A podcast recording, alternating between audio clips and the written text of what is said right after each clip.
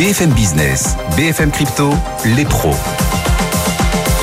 L'avenir est le seul endroit où l'on est tous certains de passer le restant de nos jours et ça tombe bien, les blockchains en contiennent une fraction et avec les blockchains, les cryptos probablement. On consacre chaque vendredi ce rendez-vous des pros des cryptos pour euh, les fans de l'univers crypto, blockchain, grâce à nos experts. Il est 16h36, ils viennent de nous rejoindre. Claire Balva, experte crypto indépendante. Bonjour Claire. Bonjour Guillaume. Bienvenue en plateau. Owen Simonin nous accompagne depuis sa Moselle chérie. Bonjour Owen. On est Bonjour. Ravi, aussi de vous retrouver, Owen, à la tête de Meria et sa chaîne YouTube Asher. Et puis Vincent Bois nous accompagne pour IG. Bonjour Vincent. On est ravi de vous retrouver. Vincent Bois, êtes-vous là? On va vous retrouver dans un instant. Vincent, êtes-vous là? Je ne sais pas si vous m'entendez. C'est pas grave. Je vais vous quand même vous poser ma question. On verra. On verra si une voix finit par répondre. Eh ben voilà, on est ravi de vous retrouver, Vincent. Même pas la peine de poser des questions. Vous êtes quand même là. Ce Bitcoin, donc, qui, alors, qui intègre le Bitcoin, la mise en faillite programmée de Genesis, son passage sous euh, Chapter 11, c'est quand même la news du jour. On se disait que le Bitcoin en souffrirait peut-être. Bah, pas du tout. On est toujours à plus de 21 000 dollars. Oui, oui, je suis en train de me, frotter les yeux. Là, on est à plus de 21 000 dollars sur le Bitcoin malgré cette news quand même assez importante. Qu'est-ce que ça nous dit du potentiel technique à vos yeux sur le Bitcoin pour la suite, Vincent? Alors en effet, hein, cette nouvelle n'a pas beaucoup changé, même si euh, celle-ci était attendue euh, des investisseurs.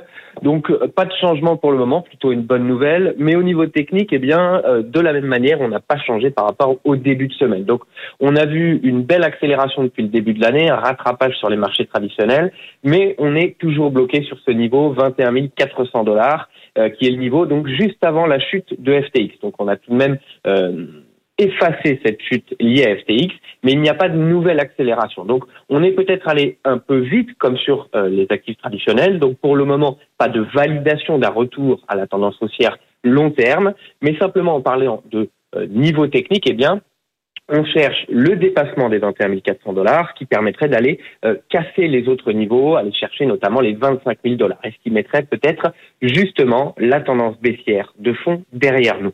Pour le moment, il faudrait, pour repartir euh, sur des bases saines, et eh bien peut-être un, retour baissier, c'est-à-dire une consolidation euh, vers un niveau psychologique, niveau psychologique majeur, 19 700, l'ancien plus haut historique de 2018, et les 20 000 dollars.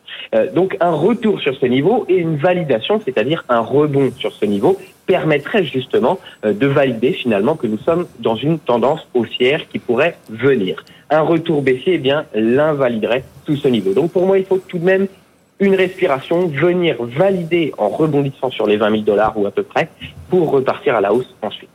Est-ce qu'Ether envoie des signaux euh, plus costauds pour la suite? Est-ce qu'il faudrait aussi voir Ether respirer après sa surperformance quand même des dernières semaines face à Bitcoin? Actuellement, un Ether vaut 1563 dollars, Vincent. Alors tout à fait. ce que l'on peut voir de positif, peut-être pas euh, dans les dernières semaines, mais précédemment, c'est qu'on n'est pas allé chercher euh, le plus bas de l'année 2022, le plus bas qui se situait vers les 850 dollars. À la différence de Bitcoin, hein, euh, lorsqu'on a vu FTX, eh bien, on allait chercher un nouveau plus bas proche des 15 000 dollars. Ici, sur Ether, on n'est pas allé chercher ce niveau, ce qui était plutôt euh, positif.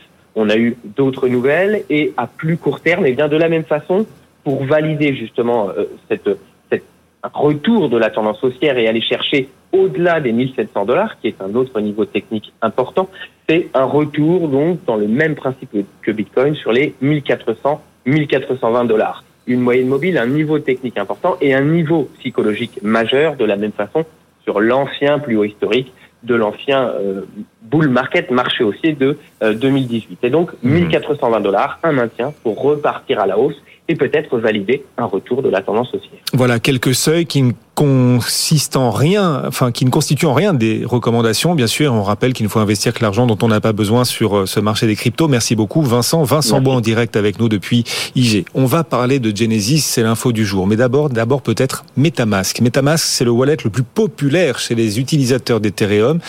Or, MetaMask est désormais quotidiennement la cible d'attaque. On parle même de poisoning de wallet. Owen, qu'est-ce que le poisoning et comment s'en protéger? La réalité, c'est que c'est pas vraiment MetaMask qui est victime de ces attaques, mais les utilisateurs de MetaMask. Et pour être franc, les utilisateurs de toute solution semblable à MetaMask. C'est pour ça que MetaMask fait une communication vis-à-vis de ses utilisateurs en disant, en disant pardon, attention, le poisoning est de plus en plus notifié par nos utilisateurs et c'est une pratique de plus en plus courante. Alors qu'est-ce que c'est? Vous le savez Guillaume, tous les utilisateurs de la blockchain ont une clé publique, c'est-à-dire que vous avez une adresse, on ne sait pas que c'est votre identité derrière cette adresse, en tout cas, sauf si vous avez donné l'information à d'autres utilisateurs, et vous pouvez recevoir et envoyer des fonds depuis cette adresse publiquement, je ne peux pas savoir que c'est vous, mais je peux regarder n'importe quelle adresse dans la blockchain. C'est ce qui permet d'ailleurs de vérifier à tout moment qu'il y a bien X quantité de crypto-monnaies et pas plus en circulation. Et ça permet à chacun de voir les transactions entrantes et sortantes. Le problème, c'est que du coup, n'importe qui peut m'envoyer des fonds. Imaginons que je reçois des fonds d'une adresse qui commence par 0x34. Quelqu'un d'autre pourrait avoir une autre adresse qui commence elle aussi par 0x34 et m'envoyer 1 centime, 5 centimes, 10 centimes. Eh bien, c'est ça le poisoning. Le poisoning, c'est quelqu'un qui regarde votre adresse, quelqu'un avec qui vous interagissez tous les jours, vous recevez deux ou trois éthers de quelqu'un que vous connaissez, par exemple, et une personne va créer une adresse similaire qui n'est pas identique, mais qui ressemble énormément à l'adresse de la personne avec qui vous échangez réellement de la liquidité, cette personne, ce faux compte va vous envoyer quelques centimes pour que par maladresse, en espérant qu'un jour vous vous connectiez et vous copiez-collez l'adresse des derniers échanges que vous ayez faits, vous preniez par mégarde non pas l'adresse de votre vrai prestataire, mais l'adresse qui y ressemble fortement de cet inconnu afin que vous lui envoyiez de l'argent par le truc marche pas très souvent, mais sur des milliers et des centaines de milliers de transactions, il, arrive que par mégarde, quelqu'un copie la fausse adresse, l'adresse poison, et se retrouve à faire une transaction avec de la vraie liquidité à destination du mauvais destinataire. Le seul moyen de se prémunir de tout ça, c'est d'être vigilant, et c'est l'appel à vigilance de MetaMask, mais également à utiliser des whitelists, c'est-à-dire non pas utiliser des nouvelles adresses que l'on va copier-coller tous les jours sur son ordinateur, mais bel et bien une adresse de whitelist, donc des adresses enregistrées sur liste blanche, qui sont les vraies et les seules authentiques adresses. On reconnaît à peu près les mêmes pratiques sur les sites de phishing. On recommande par exemple, dès que ce sont des sites internet à usage financier, de les enregistrer en favori et de ne pas taper l'URL du site tous les jours car un jour on pourrait faire une erreur et tomber sur une URL une URL pardon, très ressemblante, mais qui n'est pas l'adresse originale du site Internet. Le poisoning de wallet. Et on parle là de finances décentralisées. Du côté, du côté centralisé cette fois, le département de la justice américain a entrepris, Claire, une action cette semaine contre un, un exchange, un exchange crypto. Est-ce que vous pouvez nous en dire plus? Oui, alors il y a eu du teasing hein, pendant quelques heures, effectivement, où le département de la justice a dit voilà, on, va entreprendre une action internationale euh, sur la crypto-monnaie, mais on savait pas bien de quoi il s'agissait. Donc tout le monde a commencé à faire des conjectures, et c'est vrai que beaucoup imaginaient une potentielle action américaine ou internationale à l'encontre de Binance. Et puis finalement, la procureure générale adjointe euh, des, du département de la justice américain a annoncé que c'est le fondateur de l'exchange Bitslato qui a été euh, arrêté à Miami. Euh, alors Guillaume, si vous connaissez pas l'exchange Bitslato, euh, c'est normal. Nous non plus. Bitslato, voilà. Et donc en fait, personne ne, ne, connaissait cet exchange qui est en réalité un petit exchange. Bitslato Kezako, quoi. Voilà, mais euh, son, son, fondateur est accusé d'avoir permis du blanchiment d'argent, notamment en lien avec la plateforme Hydra, qui est une, une, plateforme de vente sur le darknet. et donc il est accusé d'avoir permis plus de 700 millions de dollars de transactions sur le darknet. Donc c'est quand même un montant, euh, c'est quand même un montant conséquent. Donc ce qu'on a appris sur cet exchange, c'est que c'est un exchange euh, immatriculé basé en Chine, que son fondateur est russe. Et effectivement, Chainalysis, l'entreprise qui est spécialisée dans l'analyse de données sur les blockchains, s'était déjà penchée sur cet exchange et avait notamment révélé que depuis 2019, c'était 2 milliards et demi qui avaient transité sur cet exchange et qu'à peu près un quart des fonds euh, venait de sources illicites. Donc ce qui est quand même intéressant dans cette affaire, c'est qu'on voit là qu'il y a une vraie coopération internationale pour arriver à non seulement arrêter son fondateur, mais aussi pour saisir les actifs de cet exchange. Les serveurs étaient basés en France, euh, donc les gendarmes français ont été largement impliqués. On a aussi une collaboration euh, de l'Espagne et de Chypre, par exemple. Donc c'est vraiment une très large action qui montre qu'aujourd'hui les services de différents pays euh, peuvent collaborer pour faire la chasse à ces exchanges. Et là, quand on, on voit ce qui s'est passé, en fait, c'était vraiment une plateforme d'échange qui ne respectait pas le BABA des normes anti-blanchiment. Il faisait carrément du marketing pour dire chez nous, pas besoin de selfie, pas besoin de passeport, vous pouvez vous inscrire très simplement. Euh, donc c'est une excellente chose que cette euh, exchange ait été euh, fermée et que son fondateur ait été arrêté. Bon, et le, le monde crypto, l'univers, l'écosystème crypto a peut-être poussé aussi un ouf de soulagement en voyant que c'était pas forcément Binance qui était en l'occurrence visé. Et c'est vrai que le teasing du département de la justice américain a fait trembler l'ensemble de cet écosystème. Nous-mêmes, on était en direct dans le club BFM Crypto. On a appris que le département de la justice allait faire une annonce le soir même à 18h. On a dit, oulala. Et on était en direct. Qu'est-ce qu'ils vont annoncer? Bon, finalement, la montagne accouche malgré tout d'une souris à l'échelle de l'écosystème. La faillite de FTX, pour le coup, on a une vraie montagne. Chaque semaine, de nouveaux épisodes hein, depuis le mois de novembre et ça semble pas prêt de s'arrêter. Cette fois, c'est Genesis qui se trouve emporté. Le géant des prêts en crypto, à son tour, dépose le bilan. Ça y est, c'est officiel. Quel est, euh, allez, Claire, on va démarrer avec vous. Quel est le poids de Genesis et, et pourquoi se placer sous le chapter 11 alors on s'y attendait quand même euh, un peu à hein, cette annonce, même si évidemment euh, elle ne fait pas plaisir. Ça faisait des semaines, voire des mois euh, que Genesis était en difficulté. D'une part à cause de la chute des cours crypto qui a forcément affecté tout le secteur en général, à cause de la chute de Three Arrows Capital qui devait à peu près 500 millions de dollars à Genesis, et puis bien sûr à cause de la chute de FTX, puisque Genesis s'est retrouvé avec 175 millions de dollars bloqués sur FTX. Donc, ça faisait un moment que Genesis était en difficulté. Ils ont licencié quasiment un tiers de leurs effectifs début janvier. Donc, pas vraiment de surprise sur cette annonce de faillite, mais forcément, on s'attend à ce que l'impact soit important. Là, on a, eu la liste de l'ensemble des créanciers euh, de Genesis. Le plus gros, c'est notamment Gemini, euh, avec qui euh, Genesis est en, conflit ouvert parce que les montants sont énormes. Hein. On parle de 700 millions de, de dollars que Genesis doit à Gemini. Donc forcément, il va y avoir des actions judiciaires. Euh, on attend encore une fois de cartographier l'impact, mais c'est sûr que quand on, on lit euh, les entreprises qui sont affectées par euh, par cette faillite, il y en a beaucoup. Hein. On, a, on voit des Centraland, on voit la Fondation Stellar, on voit le français Coinhouse notamment qui avait déjà communiqué sur le sujet. donc on, on, attend de voir l'impact, mais finalement c'est peut-être une bonne chose qu'on puisse enfin être fixé. sur qui sont les créanciers de Genesis et on va pouvoir commencer à estimer ce qu'ils vont réussir à récupérer ou non. Oui, et et un acteur de poids supplémentaire qui malgré tout mord la poussière. Owen, quel regard est-ce que vous portez? Quel impact pourrait avoir cette mise en faillite de Genesis, d'après vous? Quoi qu'il en soit, l'impact va être énorme parce qu'il y a des effets rebonds en fait, comme FTX affecte euh, Genesis et d'autres structures de prêts et d'emprunt, qui affectent elles-mêmes d'autres sociétés qui avaient confié de la liquidité à Genesis et à d'autres structures et qui elles-mêmes étaient les contreparties d'autres entreprises ou de particuliers. Quoi qu'il en soit, ça n'a pas affecté le marché. Pourquoi? C'est sizé, c'est pricé par le marché, par marché. Dans le doute, quand on a peur, on imagine le pire. Et c'est pour ça que quand on a la nouvelle de la mise sous Chapter 11 euh, de euh, justement Genesis, oui, c'est une mauvaise nouvelle, mais qui ne surprend personne parce qu'on avait déjà saisé le risque maximal. Au contraire, Genesis annonçait aujourd'hui trouver quelqu'un pour financer cette perte, réaliser une levée de fonds pour rembourser tout le monde, les marchés auraient pris de la valeur. C'est pour ça que ça n'a pas bougé selon moi. Encore une fois, le fait que le problème commence à redescendre, on est juste en train de gagner de la visibilité sur l'impact réel que ça peut avoir et que FTX aura in fine. On sait également que le, le passage sous Chapter 11 va appeler un curateur à prendre la tête de la structure, à sizer l'impact total, à essayer de rembourser un maximum de créances et c'est d'ailleurs ce qu'on est en train de découvrir petit à petit, mois après mois, sur FTX. Et donc, il se pourrait qu'à l'avenir, on ait encore quelques mauvaises nouvelles sur les différents niveaux de sociétés qui n'ont pas encore communiqué. Elles se font de plus en plus rares. Et à la fin, une fois que le problème aura été pleinement sizé, quantifié et, on va dire, préparé par les différentes entreprises, on pourra avoir un marché plus sain qui peut-être pourra reprendre un peu plus de vigueur fin 2023, début 2024. Autre rebondissement lié à FTX, on a appris qu'un tiers des sénateurs du Congrès américain, un tiers, auraient reçu des dons de la part de FTX, de Sam Bankman-Fried et, d'autres personnes haut placées autour de, de SBF. Euh, on, sait quoi à ce stade de cette histoire des sénateurs, un tiers des sénateurs américains qui auraient donc reçu de l'argent de plus ou moins près de la part d'FTX Owen? 100 96 sur 535 sénateurs. C'est le nombre de, sénateurs qui ont reçu une donation de Sam Bankman-Fried ou d'autres placés, autres hauts dirigeants de la société FTX.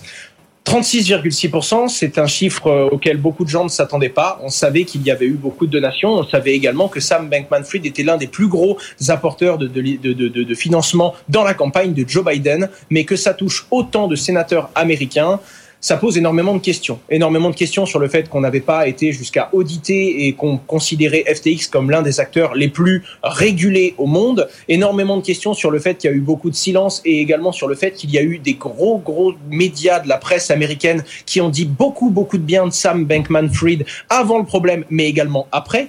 Il y avait des articles lunaires qui disaient énormément de bonnes choses sur Sam Bankman, même après la faillite d'FTX, et ça posait beaucoup de questions. Maintenant, certains commencent à avoir dessiné leurs réponses. Tout ce que l'on sait, c'est que euh, le média Coindesk, j'ai pas voulu faire d'erreur, a contacté ces 196 sénateurs à peu près 25%, une cinquantaine d'entre eux ont répondu. Dans ces 50 sénateurs, une trentaine ont annoncé faire des donations à différentes associations, des montants qui avaient été justement donnés par FTX et par ses différents dirigeants. Une vingtaine d'entre eux attendent qu'il y ait justement une consigne pour restituer l'argent à FTX au curateur actuel ou alors une sur ce qu'ils doivent faire de ces fonds. En attendant, euh, John J. Ray III, qui est le curateur à la tête d'FTX aujourd'hui, a appelé justement à ce que ces différents sénateurs remboursent les donations et remontent l'argent à la structure et au curateur actuel. Eh oui, le verre est dans le fruit, le verre était-il dans le fruit? Tiens, vous parlez de, de l'actuel curateur en effet d'FTX, John J. Ray 3, vous le dites très bien, vous le prononcez parfaitement, Owen. Bravo, beaucoup mieux que moi. Eh bien, figurez-vous qu'il surprend tout le monde, ou il surprend ou il surprend pas d'ailleurs. En tout cas, cette annonce tonitruante, FTX n'est peut-être pas mort. N'enterrez pas trop vite FTX. Il pourrait redémarrer ses activités. Claire. Oui, alors il surprend quand même, parce que c'est vrai que celle-là, on l'attendait pas. Alors, la décision n'est pas du tout prise, en fait. Ce qu'il dit, c'est que toutes les options sont sur la table et qu'il a constitué des sortes de groupes de travail pour étudier toutes les options avec en tête un objectif qui est de récupérer le plus de fonds et de pouvoir redonner aux clients, aux investisseurs d'FTX, le plus d'argent possible. Euh, donc cette option est sur la table. Pourquoi? Parce que, en tout cas, c'est ce qu'il dit, euh, l'infrastructure d'FTX existe encore, en tout cas l'infrastructure technique d'FTX existe encore et donc pourrait tout à fait fonctionner de nouveau, euh, fonctionner comme une plateforme d'échange, comme le métier que faisait FTX avant. Alors forcément, ce qui pose question, c'est que c'est quand même la même personne qui avait dit il y a quelques semaines qu'il n'avait jamais vu de toute sa carrière euh, une aussi grande faillite de toutes les procédures de contrôle d'une entreprise. Donc même si l'infrastructure technique est encore là et fonctionne, ça veut quand même dire qu'il faut transformer en profondeur cette entreprise pour la faire fonctionner de manière décente et normale pour que les investisseurs récupèrent leurs fonds. Dans tous les cas, on n'est absolument pas fixé. Euh, voilà, il a, il a dit une petite phrase pour dire qu'il y avait un groupe de travail qui, euh, qui bossait sur ce sujet-là. Euh, mais on est encore très loin de voir FTX redémarrer. Oui, et encore très loin de voir FTX euh, agréer Psan, on est d'accord. Bien sûr. Mais euh, Sam Bankman-Fried a tout de suite dit que c'était une bonne idée, effectivement, de faire redémarrer FTX. Les pros des cryptos, c'est un exercice de pédagogie chaque semaine, un vocabulaire nouveau aussi pour les néophytes qui nous rejoignent de plus en plus nombreux. Un nouvel ETP va être lancé par 21 Shares. Alors si comme moi vous êtes néophyte, vous entendez ETP, vous comprenez équivalent en plein. Pas du tout. Non, non. Pas pour l'univers de la crypto et pas pour la finance au global. Non, non, non. On va décrire ce qu'est un ETP pour les spécialistes et les pros des cryptos et on va aller encore plus loin en essayant de comprendre ce qui se cache en effet derrière ce nouvel ETP que 21 Shares va lancer. D'abord, c'est quoi un ETP, Owen? Il faut voir ça comme un bundle de différentes valeurs. En l'occurrence, ce qu'essaye de construire, euh, ce que essaye de construire euh, Shares 21, 21 Shares, pardon, c'est un, un, produit financier qui va pouvoir permettre à certains acteurs de s'indexer à différentes valeurs. En l'occurrence, des valeurs basées sur le stacking. C'est ça qui est relativement intéressant. On peut retrouver quand on investit sur cette ETP 50% de BNB, la crypto-monnaie de Binance, 16% de Cardano, mais également d'autres crypto-monnaies comme le Polkadot, ou encore le Tezos. La particularité de ces assets, c'est que ce sont des assets dont les blockchains sont en proof of stake. L'objectif de tout investisseur n'est pas simplement de gagner ou de perdre de l'argent, c'est-à-dire de s'exposer à la volatilité. On achète un actif, évidemment, on aimerait qu'il prenne de la valeur, évidemment, on est déçu quand il, a quand il en perd, mais le but, c'est de réussir à faire un delta de performance sur un indicateur. Par exemple, dans le marché des crypto-monnaies, s'indexer à Bitcoin, c'est bien. Si Bitcoin prend 20%, c'est une bonne chose. Mais si on arrive dans notre gestion à racheter et à revendre au bon moment pour faire plus de 20%, 25, peut-être 30. Là, on a une performance qui est liée à la gestion. L'intérêt de ce produit-là, c'est qu'en plus de la plus-value générée par la spéculation, la plus-value possible, on peut avoir une plus-value supplémentaire parce que ces actifs vont être stakés sur la blockchain et en plus de participer à l'effort de sécurisation de la blockchain, on va obtenir des intérêts et donc on va faire de l'accumulation en augmentant la quantité de crypto-monnaies que l'on aura dans son investissement. Voilà à quoi ça doit servir. Et donc un ETP, c'est pas qu'un équivalent temps plein. Non, non, c'est autre chose. Dans l'univers de la finance, c'est autre chose. C'est ça. En fait, ça, ça, va permettre à des investisseurs qui, qui connaissent pas forcément, d'ailleurs très bien la crypto, toutes les cryptos, qui n'ont pas forcément envie d'aller étudier en détail euh, les différentes cryptos, d'investir dans un produit d'investissement qui va représenter euh, bah, différents actifs. Donc, euh, en, en, théorie, dans la finance, ça peut être des matières premières, ça peut être des actions, ça peut être des crypto-monnaies, ça peut être plein de choses. Là, quand on parle de 21 Shares, c'est le plus gros émetteur d'ETP crypto. Donc forcément, c'est assez logique hein, là, de les voir lancer un, un ETP qui est concentré sur euh, les, les crypto-monnaies qui fonctionnent en proof of stake. Et donc là, ça va tout simplement permettre à des investisseurs d'investir facilement euh, dans ce qu'on appelle l'écosystème des blockchains programmables. Euh, et surtout, ça va permettre aussi à des investisseurs d'aller chercher ce type de produit via des bourses traditionnelles, puisque 21 Shares travaille par exemple avec l'exchange, la bourse d'échange SIX suisse, avec la bourse de Stuttgart, avec la bourse de Vienne, etc. Euh, donc on va pouvoir retrouver ce type de produits sur des bourses traditionnelles. Tout simplement, voilà, ce sont des produits financiers, donc et voilà cet écosystème crypto qui, euh, ben voilà, qui peu à peu pénètre aussi cette sphère. Merci beaucoup, Claire. Vous vouliez ajouter rien, un mot Non, non, mais on, on, voit vraiment de plus en plus, je trouve, une hybridation entre euh, l'écosystème, je dirais, décentralisé de la crypto et puis la finance traditionnelle. On voit beaucoup de partenariats en ce moment euh, entre des banques et euh, des produits DeFi, voire des DAO. Donc euh, ça va être intéressant de suivre en 2023 à quel point ces deux écosystèmes vont continuer oui. à s'hybrider. Il y a de plus en plus de petits bisous volés là entre la finance traditionnelle et l'écosystème crypto en effet. Alors on se cache un petit peu sous le manteau mais il y a quelques premiers bisous qui apparaissent en effet et vous nous les décrivez, vous nous les montrez ces quelques bisous entre la finance traditionnelle et l'écosystème. Chaque vendredi nos pros des cryptos. Merci à tous les deux. Claire Balva, euh, spécialiste experte crypto indépendante, Owen Simonin nous accompagnait aussi, sa chaîne YouTube Asher, il est à la tête de Meria également. Merci beaucoup Owen et puis Valentin euh, Nico nous accompagner, ainsi que Vincent Bois, Vincent Bois pour IG, Valentin Nico pour Bourse Direct. Bonne soirée à tous, bon week-end,